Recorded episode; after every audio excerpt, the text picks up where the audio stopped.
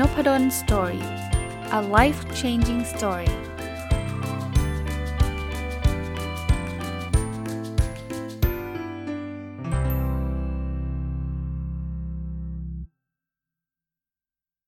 สวัสดีครับ ยินดีต้อนรับเข้าสู่นพดล Story Podcast นะครับ ยังคงอยู่กับหนังสือเล่มนี้นะ แต่ไม่ได้รีวิวแบบยาวๆ จนจบนะครับ หนังสือชื่อว่า 1000 plus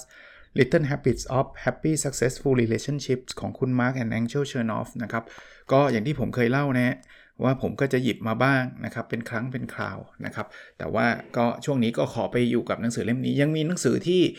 เล่มอื่นๆนะที่อ่านจบแล้วรอคิวรีวิวอยู่ แต่ว่าสลับกันบ้างนะครับ วันนี้ มันผมจะเอาเป็นคำถามนะครับที่อยู่ใน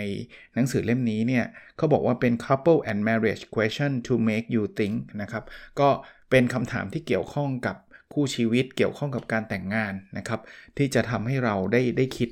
ก็คำถามนี้คงไม่ได้มีคำตอบเดียวนะครับ เป้าหมายคือถามให้ท่านได้ตอบของท่านเอง แต่ว่าผมจะเอาตัวผมเนี่ยเป็นตัวอย่างว่าเออถ้าเป็นผมผมจะตอบคำถามนี้ประมาณนี้ คำถามแรกนะ ผมผมแปลเป็นไทยเลยแล้วกัน ไม่ต้องอ่านเป็นภาษาอังกฤษเนาะก็คือให้คุณลองถามตัวเองว่า คนที่เป็นถ้าเป็นผู้หญิงอาจจะถามว่าคู่ชีวิตที่ perfect เป็นยังไง ถ้าเป็นผู้ชายก็ก็ผู้หญิงที่ perfect เป็นยังไงนะครับลองให้คำตอบเองนะครับว่าอย่างผมผู้ชายเนี่ยคำถามผมคือผู้หญิงที่ perfect เนี่ยจะมีหน้าตานิสัยแบบไหนยังไงนะครับ หรือใครเป็นผู้หญิงก็ ผู้ชายที่ perfect คำถามนี้เนี่ยผมคิดว่าเออส่วนตัวก่อนนะ คงคงไม่มีคำว่า perfect หรอกจริง ๆ แล้วถ้าใครจะรอแบบ perfect man หรือ perfect woman ก็คือผู้ชายที่ perfect ผู้หญิงที่ perfect ก็อาจจะไม่มีคู่เลย เพราะว่าในโลกนี้คงหาไม่ได้นะครับ แต่ผมว่าถ้าสำหรับผมนะมี2 character มี2มี2สิ่ง อย่างแรกคือรักเรานะครับ คือคือคือเราต้องรักเขาอยู่แล้วนะครับ อันนั้นอันนั้นเก็บไว้แต่ว่าถ้าถ้าจะดีที่สุดคือเขารักเราแล้วเขาเข้าใจเราจบนะครับ สองคำนี้ผมคิดว่าต้องมาคู่กันนะครับ มีหลายคนที่อาจจะรักกัน แต่ไม่เข้าใจกันมันก็อยู่กันไม่ได้นะครับหลายคนที่อาจจะเข้าใจกัน แต่ว่ามันไม่ได้รักกันอะทำยังไงอะมันก็อยู่กันไม่ได้นะครับ ผมคิดว่าถ้ามีทั้งความรักและความเข้าใจเนี่ยน่าจะน่าจะ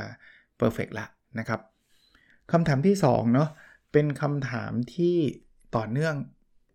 คือเมื่อกี้ถามว่า perfect เป็นยังไงเนี่ยคำถามที่ 2 คือไอ้ความ perfect เนี่ยก็เรียก perfectionism นะครับ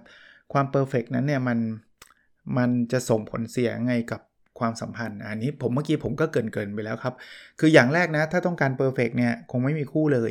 แต่ถ้าใครมีคู่แล้ว แต่ต้องการให้คู่เรา perfect เช่นประมาณว่าเออเอาล่ะ ตอนแต่งงานฉันก็รู้ว่าเธอไม่เพอร์เฟกแต่ฉันหวังว่าวันหนึ่งเธอจะเปลี่ยนไปให้มันเพอร์เฟก ผมว่าความคิดแบบนี้เราจะอยู่กับความทุกข์ตลอด ใครที่มีมาตรฐานสูงมากๆ มาก ๆ มาก ๆ เลยเนี่ยต้องร้อยเปอร์เซ็นต์เท่านั้นท่านถึง happy ทำผิดนิดเดียวฉันก็โกรธละทำผิดนิดเดียวฉันก็รับไม่ได้ละ คงทุกข์ตลอดชีวิต เพราะว่าเราคงหาคนที่ perfect แบบนั้นยากมากนะครับยากมาก ลด standard ลงบ้าง ผมไม่ได้บอกว่าให้เราแบบไม่มี standard เลยทำอะไรก็ได้ จะนอกใจเราก็ได้เราไม่เรารับได้หมดไม่ใช่แบบนั้น หาจุด balance นะครับ จุดที่สมดุล จุด optimum นะครับ ถ้าใครคิดว่าโอเคระดับนี้มันก็น่าจะพอได้และมีความสุขนะเราก็จะเป็นคนที่มีความสุขง่ายนะครับ อันนี้ผมตอบคำถามนี้แบบนี้นะครับ มาคำถามถัดไปครับเขาบอกว่าลองลองคิดถึงประสบการณ์เราเนาะอะไรที่มันคือความเข้าใจผิดที่เกิดขึ้นบ่อยที่สุดที่มันจะทำร้ายความสัมพันธ์นะครับ ผมว่าความเข้าใจผิดอย่างหนึ่งที่มักจะเกิดขึ้นกับคู่ชีวิต แล้วก็เกิดขึ้นกับคู่รัก น่าจะเป็นส่วนตัวผมนะ ผมคิดว่าน่าจะเป็นการตั้ง assumption หรือตั้งสมมติฐานว่าเขาน่าจะคิดเหมือนเรา คือคือคนที่ทะเลาะกกันส่วนใหญ่ก็จะจะจะจะมีประโยคประมาณนี้นะว่าทำไมเธอคิดแบบนี้ทำไมเธอถึงทำแบบนี้ ก็เพราะเขาเป็นเธอไงเขาไม่ใช่เราไงเขาถึงทำแบบนี้ใช่ปะเพราะว่าเรากำลังจะเอาความเชื่อ เราจะเอาความคิดของเราเนี่ยไปจัดอีกคนหนึ่งซึ่งก็เป็นคนรักเรานี่แหละ ซึ่งเช่นสมมุตินะเขาเขาเขามาสายนัดเขามาสายเราเนี่ยจะมี value อย่างหนึ่งคือการมาสายเนี่ยเป็นเรื่องใหญ่มาก แต่สำหรับเขาเนี่ยสาย 5 นาที 10 นาที อาจจะเป็นเรื่องเล็กก็ได้ อันนี้ผมยกตัวอย่างให้เล่นๆนะครับ แต่ความความรู้สึกของเราคือทำไมเธอมาสายอะ่ะทำไมเธอเธอไม่ไม่ ไม่เห็นความสำคัญฉันเลยเหรอ หรือหรืออะไรก็ตามเนี่ยผมว่าคำว่า misunderstanding หรือความเข้าใจผิดหมายถึงว่า เราไปเข้าใจเขาว่าเขาก็ต้องคิดเหมือนเราอะแต่ว่าเขามาสายเนี่ยแปลว่าเขาเป็นคนไม่ดีหรือว่าเนี่ยคือเขาเขาเชื่อเหมือนที่เราเชื่อ แต่ไม่แน่ครับลองเปิดใจอีกนิดนึงครับสำหรับเขาเนี่ยอาจจะถูกเลี้ยงดูมาว่า 5 นาทีไม่เป็นไรก็ได้ ผมไม่ได้บอกว่า การการมาสายดีหรือไม่ดีนะคนละเรื่องนะ แต่ว่าเราเอาความเชื่อเราเนี่ยไปอิมโพสใส่เขาไปไปไปตั้งสมมติฐานว่าเขาต้องเชื่อแบบเรา เขาต้องคิดแบบเดียวกับเรา คน2คนเนี่ยไม่ไม่จำเป็นต้องคิดเหมือนกัน 100%ใช่ละครับ ถ้าเกิดความคิดมันต่างกันแบบฟ้ากับเหวเลย เราก็คงอยู่ด้วยกันไม่ได้ใช่ไหมคงไม่ได้รักกันตั้งแต่แรกแล้วละ่ะ แต่รักกันตั้งแต่แรกเนี่ยผมคิดว่าเราต้องมีความเชื่ออะไรใกล้เคียงกัน แต่ใกล้เคียงไม่ได้แปลว่าเหมือนนะครับ เพราะฉะนั้นสำหรับผมนะเรื่องที่เป็นความเข้าใจผิดที่เกิดขึ้นบ่อยๆ น่าจะเป็นเรื่องนี้อะคำถามถัดไปครับเขาบอกว่าความสัมพันธ์ที่มัน toxic อะความสัมพันธ์ที่มันไม่ไม่ไม่ดีอะหรือว่าเป็นพฤติกรรมที่มันแบบไม่ดีอะอะไรบ้างที่เราคิดว่าเราควรจะหลีกเลี่ยงนะครับ ผมอาจจะโชคดีนะ ผมไม่ค่อยมีความสัมพันธ์ที่มันเป็น toxic ถ้าถ้าพูดถึงคู่ชีวิตเนี่ยไม่มีเลยนะครับ อาจารย์บอกอาจารย์ก็ต้องพูดอย่างนี้สิ เพราะว่า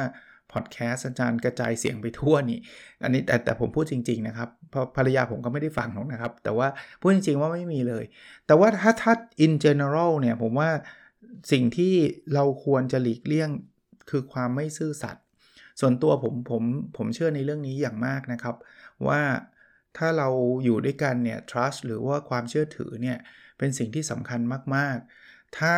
ฝ่ายใดฝ่ายหนึ่งเริ่มที่จะไม่ซื่อสัตย์เริ่มมีความโกหกอะไรขึ้นมาไม่ว่าจะเล็กจะใหญ่เนี่ย ผมว่าในระยะยาวอะ่ะถ้าถ้ามองความสัมพันธ์มันคือกำแพงมันก็จะพังทลายลงมาครับ เพราะตรงนี้มันคือเบสของกำแพงเลยเบสของตึกของการก่อสร้างเลย ถ้ามันอยู่ด้วยด้วยการหลอกลวงหรืออยู่ที่อยู่ด้วยการไม่ซื่อสัตย์ซึ่งกันและกันเนี่ย ผมว่าไปต่อลำบาก ถึงแม้ว่าตอนนี้เขาจะยังไม่รู้ แต่ต่อไปเนี่ยไม่มีความลับในโลกนี้หรอกครับ ก็ก็ต้องระวังเรื่องนั้นนะครับ แต่ถ้าเป็นคำถามนี้ถ้าถ้าเราจะมาวิเคราะห์คู่ของเราเนี่ยก็อาจจะต้องมันก็ไม่ใช่เขาเรียกว่าอะไรไงคำถามนี้จริงๆมันเจาะเจาะเฉพาะคู่เฉพาะอันนะเนอะว่าคู่เราเนี่ยมันมีอะไรที่เรายังรู้สึกเป็นสิ่งรบกวนใจอยู่ คือคือที่ถามขึ้นมาแบบนี้ เพราะว่าเขาอยากให้เราหลีกเลี่ยงอะครับหลีกเลี่ยง แต่ว่าผมไม่มีไง ก็เลยไม่รู้จะตอบยังไงในมุมนั้นนะครับอะมาดูอันถัดไปนะครับคำถามว่าแล้ว habit หรือว่านิสัยดีๆ นิสัยเชิงบวกอะไรเนี่ยที่คุณมีที่จะทำให้คู่คุณเนี่ยประสบความสำเร็จ คือเมื่อกี้ถามถ้าพูดง่ายๆเมื่อกี้ก็ถามจุดจุดอ่อนนั่นแหละ จุดอ่อนของคู่คุณเนี่ยแต่ตอนนี้ก็ถามจุดแข็ง ผมผมว่าสำหรับผมนะที่เป็น positive habit คือผมให้เวลากับครอบครัวเยอะ ส่วนตัวผมเชื่อแบบนั้นนะครับ คือคือผมงานเยอะก็จริงนะ แต่ว่าครอบครัวผมมีความสำคัญมาก ๆ ไม่ไม่เชื่อท่านฟัง OKR Weekly ผมข้อสุดท้ายข้อ 3.3 ถ้าใครฟังนะครับ ทุกวันอาทิตย์ตอนนี้ย้ายจากวันพุธเป็นวันอาทิตย์เนี่ยท่านจะได้ยินคำอันหนึ่งที่ผมบอกว่าต้องมีเวลาอยู่กับครอบครัวกี่วันต่อสัปกี่วันต่อปีอะต่อไตรมาสอะผมผมบอกไว้ชัดเจน เพราะนั้นเนี่ยผมค่อนข้างแวลูว่า ความสัมพันธ์ที่ดีมันเกิดขึ้นจากเวลา ก็เข้าใจครับแต่ละท่านอาจจะมีเวลามากน้อยต่างกัน แต่ว่าถ้าเราให้ความสำคัญจริงๆเนี่ยอยู่ไกลกันก็ใช้เวลาโทรกันพูดคุยกันได้นะ เพราะฉะนั้นถ้าพูดถึง positive habit ก็คือเวลาที่ให้กัน แล้วเป็นเวลาคุณภาพนะครับผมถึงบอกว่าอยู่บ้านเนี่ยผมไม่ได้นับนะว่าผมอยู่กับครอบครัวถ้า อย่างวันนี้ผมก็ไม่นับนะ เพราะอะไรรู้ปะผมประชุมทั้งวันอย่างเงี้ยมันไม่ได้เป็นเวลาที่มีคุณภาพเลย อยู่คนละชั้นด้วย ห้องทำงานผมอยู่ข้างบน ภรรยาผมอยู่ข้างล่าง อย่างนี้ไม่ได้มีเวลาให้กันนะครับลูกๆอยู่ข้างล่าง แต่ถ้าเกิดมันเป็นวันที่แบบว่าเราได้นั่งได้คุยกันเนี่ยเป็นวันดีๆของเราเนี่ยอันนั้นนะผมคิดว่าเป็น positive habit นะแต่คนแต่ละคนไม่เหมือนกันนะครับ อีกอันนะครับคำถามมีคำถามหนึ่งเขาบอกว่าเราเคยเห็นพฤติกรรมหรือว่านิสัยอะไรที่คุณไปสังเกตกับคู่อื่นเนาะแล้วแล้วคุณคิดว่ามัน มันไม่ควรเอามาเป็นตัวอย่างอะ่ะคือคุณไม่ควรทำตามอะ่ะคือพูดง่ายๆว่าให้เราลองไปศึกษาคู่ชีวิตคนอื่น แล้วคุณลองสังเกตพฤติกรรมบางอย่างที่ที่คุณคิดว่าผมไม่ไม่ควรเอามาเอามาใช้กับคู่คุณเลยเออส่วนตัวนะผมผมเห็นพฤติกรรมบางอย่าง เช่นการทะเลาะในเรื่องที่ไม่ควรทะเลาะเออผมว่าลดลงได้ก็ดีนะครับ ถ้าผมไปเห็นนะ ผมก็ไปยุ่งกับเขาไม่ได้หรอกเพราะมันเป็นคู่เขา แต่บางทีผมสังเกตเห็นเรื่องทะเลาะมันเป็นเรื่องแบบ เอางี้ผมเล่าให้ฟัง แต่ผมไม่ไม่เอ่ยนาไม่เอ่ยชื่อนะ คือทะเลาะเรื่องแม้กระทั่งที่แบบมันเป็นเรื่องของรหัสไปรษณีย์อย่างเงี้ย ผมว่าบางทีมันก็ โอ้โห ไม่ไม่ไม่ต้องทะเลาะก็ได้ใช่ไหมครับ แต่แต่ผมก็เข้าใจนะบางทีมันอาจจะมีเรื่องราวมากกว่านั้นก็ได้ แต่ผมเคยเจอว่าแบบ เออมันมันรหัสไหนอยู่ที่ไหนอะไรเงี้ยคือคือคือเออก็ก็ตอนนั้นก็ขำไม่ออกนะ เพราะว่าอยู่ในเหตุการณ์ด้วยไงเขาก็ทะเลาะกันเป็นเรื่องเป็นราวพอสมควรนะแต่ก็เออถ้าถ้าเป็นไม่ได้ผมก็จะกลับมาว่าเราคงตัวผมเองนะภรรยาผมก็ใช่เหมือนกันนะก็คือเราคงไม่ไม่น่าจะต้องมาทะเลาะกันเรื่องเนี้ยแต่นั้นให้เครดิตเขาด้วยนะ มันก็อาจจะเป็นการทะเลาะครั้งแรกในรอบ 10 ปีก็ได้หรือว่าอะไรก็ได้นะครับ ก็เรื่องเล็กน้อยๆครับ ผ่านไปได้ผ่านไปเถอะนะครับ คำถามถัดไปคือถ้าเรามองจากประสบการณ์ของเราเนี่ยอะไรคือสิ่งที่จะช่วยทำให้เรามีความสุขมีความสัมพันธ์ที่ดีร่วมกัน2 อย่างคือเวลาต้องมีให้กันก่อนความสัมพันธ์ ผมว่ามันพื้นฐานมาจากเวลานะครับ แล้วก็การพูดคุยถึงความต้องการของแต่ละฝ่าย ถ้าเราอยากจะมี happy relationship นะครับ อยากจะมีความสัมพันธ์ที่ดีด้วยด้วยกันเนี่ยเราต้องคุยกัน แล้วคุยกันแบบ ไม่ใช่ว่าตั้งหน้าตั้งตาเจ้าชนะกันอะ่ะคือการเปิดเปิดเผยความรู้สึกของแต่ละคนออกมาว่า อันนี้คือสิ่งที่เราชอบ อันนี้คือสิ่งที่เราไม่ชอบ แล้วก็คุยคุยค่อยๆคคุยกันนะครับ เราคงไม่ได้สิ่งที่เราชอบทั้งหมด แต่ว่าการที่เราบอกคู่ชีวิตเราว่าเราชอบอะไร ผมว่าคู่ชีวิตเราเขาก็จะรับทราบเขาอาจจะทำให้เราไม่ได้ทั้งหมด แต่ก็ดีกว่าไม่บอก แล้วก็มานั่งน้อยใจว่าทำไมเขาไม่ถึงไม่ทำอันนู้นอันนี้บางที เราเดาใจกันไม่ออกนะครับ ต่อให้คบกันมาบางคนบอกคบกันมาเป็น 10 ปีทำไมแค่นี้ไม่รู้ก็ไม่รู้ไงครับ ก็ก็บางคนก็อาจจะเป็นคนที่เซนซิทีฟเขาเรียนรู้ได้เร็ว บางคนก็อาจจะเซนซิทีฟน้อยหน่อย เอามาพูดคุยกัน มีเรื่องอะไรที่มันเป็นเรื่องกังวลใจเรื่องที่กุ้มใจ ผมคิดว่าคู่ชีวิตเราเป็นคนหนึ่งที่เราควรจะบอกกันนะบางคนผมวันวันก่อนอ่านโพสต์ของโค้ดหนุ่มนะครับ คนคงรู้จักนะครับมันนี่โค้ชเนี่ย บอกว่ามีผู้ชายมีปัญหาเรื่องการเงิน โดนลดเงินเดือน แต่ไม่กล้าบอกภรรยา ไม่กล้าบอกคุณพ่อคุณแม่ เพราะว่ากลัวจะแบบภรรยาจะลำบาก ลูกจะไม่สบายอะไรเงี้ยสุดท้ายก็แบกไม่ไหวก็ไปคงไปกู้ไปไปติดภาระหนักเลย แล้วภรรยาเขาก็ไม่รู้ไงเขาคิดว่าทุกอย่างมันเป็นปกติเขาก็ใช้เงินตามปกติ ก็ไปโทษภรรยาไม่ได้นะว่าทำไมใช้เงินเปลือง เพราะว่าก็แต่ก่อนเขาใช้ได้ระดับนี้โดยที่ไม่ได้เดือดไม่ได้เดือดร้อน แต่สุดท้ายพอเขาบอกเนี่ยภรรยาเขาไม่ได้ว่าอะไรเลยนะเขาแค่เสียใจว่าทำไมไม่บอกเขาตั้งแต่เนิ่นๆ มันต้องช่วยกันคิดช่วยกันทำเพราะฉะนั้นเนี่ยผมว่าถ้าเราอยากที่จะมีมีความสัมพันธ์ที่ดีเนี่ยเราต้องบอกความจริงกันพูดคุยกันนะครับ อีกอันนึงครับเขาบอกว่าถ้าเราพูดถึงเรื่องของความสัมพันธ์ณปัจจุบันเนี่ยอะไรคือสิ่งที่เป็นสิ่งแรกที่เราจะนึกถึงเลย ผมก็โชคดีที่ผมเล่าให้ฟังแล้วเมื่อกี้ความสัมพันธ์ผมเป็นความสัมพันธ์ที่ที่ดีนะครับ คือคือทุกความสัมพันธ์แหละ มันคงไม่ได้ดีร้อยเปอร์เซ็นต์แบบว่าโอ้โหไม่มีที่ติเลยอันนั้นก็เวอร์ไปนะครับ แต่ว่าเท่าที่เท่าที่เป็นอยู่ในปัจจุบันเนี่ยมันเกินกว่าที่ผมคาดหวังไว้อยู่แล้ว เพราะฉะนั้นเนี่ยถ้าเอานี้แบบพูดออกมาแบบพออ่านปุ๊บนึกถึงผมก็นึกว่าถ้าพูดถึงความสัมพันธ์ระหว่างสามีภรรยา ในคู่ผมผมก็นึกถึงคำว่า happiness นะคำว่าความสุขนั่นแหละนะครับ แต่ก็อย่าอย่าอย่าอย่าไปแอดซูว่าโอ้โหมันจะแบบมีความสุขเหมือนเหมือนวันแรกที่เจอกันจนกระทั่งถึงแบบแต่งงานกันมา 20 กว่าปีนะครับก็ก็ไม่ได้ไม่ได้มันมันธรรมชาติมนุษย์นะครับ มันก็ต้องมีอะไรบ้าง กระทบกระทั่งกันบ้างเป็นเรื่องปกติ แต่ว่า generally ก็คือในภาพรวมเนี่ย ผมคิดถึงความสุขนะครับสำหรับเรื่องของความสัมพันธ์ของผมนะครับ มาอีกอันนึงนะครับเขาบอกว่าถ้าเกิดให้มอง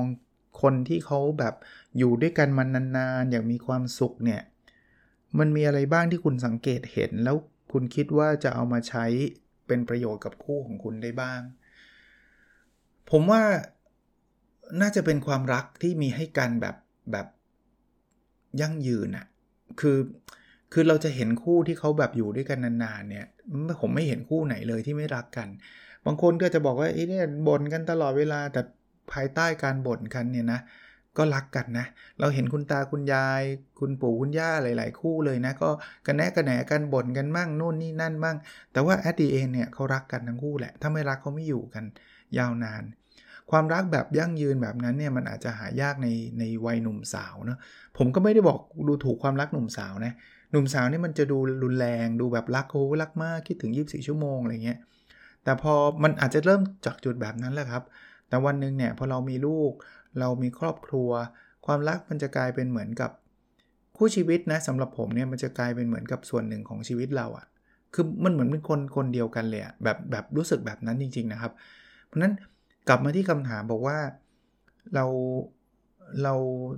ได้อะไรจากการมองคนที่เขาอยู่ด้วยกันมานาน ผมก็ได้ได้เรียนรู้รูปแบบของความรักแล้วกันนะครับ ว่าเขาก็รักกันแล้วเขาก็พูดคุยกันอยู่ด้วยกัน เข้าใจกันนะมันก็มีไม่กี่คำเมื่อกี้ผมก็พูดว่าความรักกับความเข้าใจนั่นแหละ ก็เป็นส่วนหนึ่งที่ผมอาจจะได้เรียนรู้จากคู่ชีวิตที่เขาอยู่กันมาเนิ่นนานคำถามสุดท้ายนะครับที่วันนี้เอามาฝากจากหนังสือเล่มนี้เนี่ยก็คือว่า อะไรคือสิ่งเดียวเลยที่คุณคิดว่าจะสร้างความสัมพันธ์ที่ที่ดีด้วยกันได้ โหสิ่งเดียวเนี่ยยากเนาะเมื่อกี้ผมพูดไป 2 ข้อ มันอาจจะซ้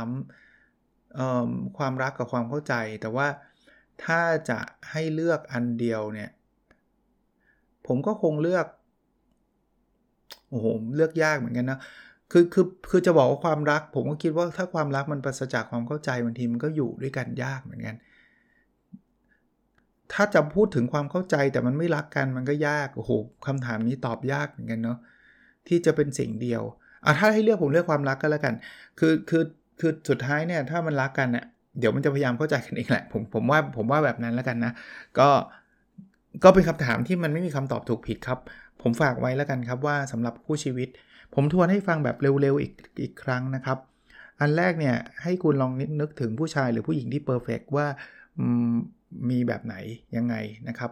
จะรูปร่างหน้าตาจะนิสัยลองคิด perfect man หรือ perfect woman เนี่ยนะครับ อันที่คำถามข้อที่ 2 คือ แล้วความคิดที่มันเป็นพวกแบบสมบูรณ์แบบ perfectionism เนี่ยมันจะส่งผลเสียยังไงกับคู่ชีวิตเราคำถามที่ 3 นะครับ จากประสบการณ์ของเราเนี่ยอะไรคือความเข้าใจผิดที่เกิดขึ้นบ่อยที่สุดนะครับ ที่จะทำร้ายความสัมพันธ์เราคำถามที่ 4 ก็คือ พฤติกรรมที่มัน ไม่ดีอะพฤติกรรมที่มันมันไม่ดีต่อความสัมพันธ์ที่เรียกว่า toxic เนี่ยนะครับอะไรบ้างที่เราควรจะระวังนะครับ ควรจะหลีกเลี่ยงนะครับคำถามข้อที่ 5 ก็คืออนิสัยดีๆ อะไรบ้างที่เกิดขึ้นในคู่ของเรานะครับคำถามข้อที่ 6 ก็คือ ถ้าคุณไปสังเกตคู่คนอื่น แล้วคุณเจอนิสัยที่มันไม่ดีอะไรบ้าง ที่คุณจะไม่เอามาใช้ในคู่กับกับกับความสัมพันธ์ของของคู่ชีวิตเรา คำถามข้อที่เมื่อกี้ข้อที่ไหนนะ6แล้วเนาะข้อที่ 7 นะครับจากประสบการณ์ของเราเนี่ยอะไรที่จะทำให้เกิดความสุขในความสัมพันธ์นะครับคำถามข้อที่ 8 นะครับถ้าเราพูดถึงความสัมพันธ์เราแล้วนึกถึงคำคำคำอะไรเกิดขึ้นมา อะไรอยู่ในหัวเราทันที แล้วพอพูดถึงความสัมพันธ์เราปุ๊บคำนี้ขึ้นมาเลยนะครับคำถามข้อที่ 9 นะครับ ถ้าเราไปคิดถึงคนที่เขาอยู่ด้วยกันยาวนานเนี่ย คุณคิดว่าคุณได้สังเกตเห็นอะไร ที่คุณจะสามารถเอามาใช้ได้ และคำถามข้อที่ 10 นะครับ ซึ่งเป็นคำถาม 10 สุดท้ายเนี่ย ก็คือถ้าเลือก 1 อย่างเป็นปัจจัย 1 อย่างที่จะทำให้ความสัมพันธ์เราดีเนี่ย คุณจะเลือกปัจจัยนั้นว่าอะไรนะครับ ก็ส่งท้ายปลายสัปดาห์สำหรับเป็นวันศุกร์ก็ขอเอาเรื่องของ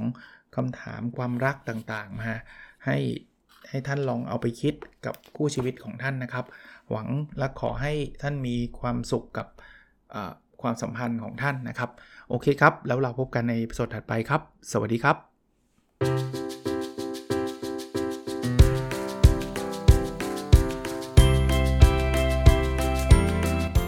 n o p a d o n Story